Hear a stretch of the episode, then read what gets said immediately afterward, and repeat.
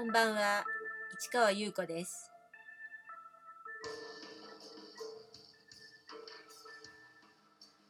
3月31日水曜日、知人はささやく78回目をお送りいたします。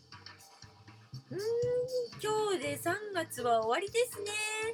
なんだか桜も散ってきちゃって、うん、明日から4月だというのにね、なんか早いかな、スピードが。うん、ということで、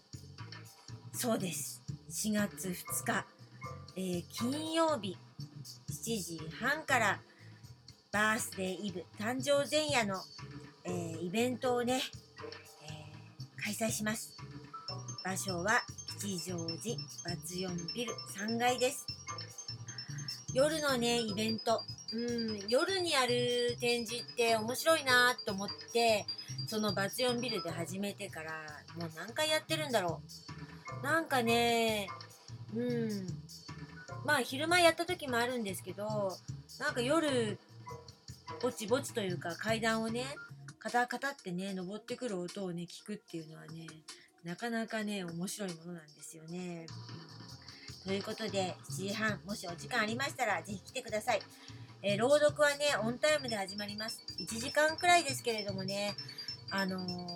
途中入場かです。で、ちょっとお時間ないなっていう方はね、ちょこっと見てね、それでね、手製本ね、もらってってください。うん、入場料は1000円です。はい。だから、7時半からいて、ずーっと見て、あのー9時までね、もちろん楽しんでくださっても全然大丈夫です。うん。まあ、今日リハーサルやったけど、いい感じでまとまってきたかな。うん。あとはもう、本番、全力を尽くします。ということで、過去を遡りまして、昨日の続き、ハウス・オブ・ディ、えーグループ展を始めてすぐに1月にやったと思ったら3月と5月やろうあ5月じゃなくて3月と4月ですか？なんかやろうとした私うんで昨日はね会場の違いをねちょっとねお話ししました。はい。えー、ボル2の方は青山の方でちょっと狭めでねあれね後で見たらね5階だったですね。はい5階です。なんかマンションみたいな感じで狭い部屋なんだけどでもちょっとおしゃれな感じ。うん。だからエレベーターで5階まで行ってそれから見るっていうね感じなんです狭いというよりもドラゴンがいるから狭くなっちゃうんですけどもうほんとドラゴンの小屋みたいな感じ。なかなか圧力ありましたよね。うん。そして、えーボル3の方は恵比寿の方で今度地下すごい広くて天井高くてっていうねすごいねあのちょっと全然雰囲気が違う感じね、うん、でこちらは真ん中にバンド3ピースの、えーロックバンドを入れてで、えー何回かね演奏してもらうというねスペシャルな企画でした。はい。それでね最初のねハウス・オブ・ディ・ボルワはね、まあ、とりあえず勢い重視。なんとね DM に書いたのがねあの驚異のグループ展って書いたぐらいなんですよ。うん、っていう感じでそのテーマは特になかったんだけどもうとにかく驚異のグループ展なのって感じなのね。うん、そして、えーボル2になるとテーマを決めようと。うん、なんといってもねその3人の映像と、えーグラフィックの学生たちが「テーマは何ですか?」みたいなことを言ってくるもんだからじゃテーマ決めようと。テーマは「無数の年月に変わるもの」どうですか？ポエジーでしょ？この無数の年月に変わるものこれねどっから出てたっていうかっていうとやっぱりドラゴンのねイメージね。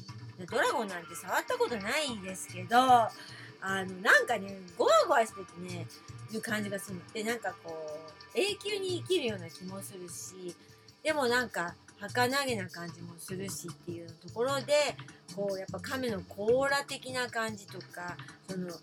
なんていうのか戦ってきたこの、ね、痛みみたいなとかそういうのがねこうね肌とかねそういうのにあるようなイメージ。年月。だからそういうものをなんかこう感じてそのやっ、うん、なんかそういう言葉に触発を受けて何か作品ができたらいいなと思ってねテーマを掲げることにねこの時からねしました、うん、だから、えー、みんなにはあのどこかね頭の片隅にねこのテーマをねあのこちらちらっと置いておいてまあ作品は自由に作ってもらってでなんかまあちょっとリンクするもしくは考えたけどまあ違っちゃったけどまあこんな感じとかねなんかそういうところでねあの引っかかりを持ってあのグループ展をみんなでやってるんだってイメージをね作ってほしいなと思ってねここからテーマを掲げました。はいということでね私はねその無数の年月に変わるものというテーマを掲げた時にあの例の観客参加型アート作品 NCN9 センチネーション9センチ国家覚えてますか？初めての展示のこと。うん。あれのね、パート2をやろうと思ったんですよ。それでね、クラフト紙で制作しました。赤と青のちょっとあのおしゃれな感じのデザインをしたその当時の9センチネーションを今度はクラフト紙で表現したと。でやはりね、えーと、表にはタイトルでタイトルじゃなかったんだなあれはね言葉を書いたんだで表も裏もね言葉書いたんだそれでねそれであのみんなでね詩を作るっていうのにしたんだ。うん思い出してきました。というところでこの続きはまた明日ね。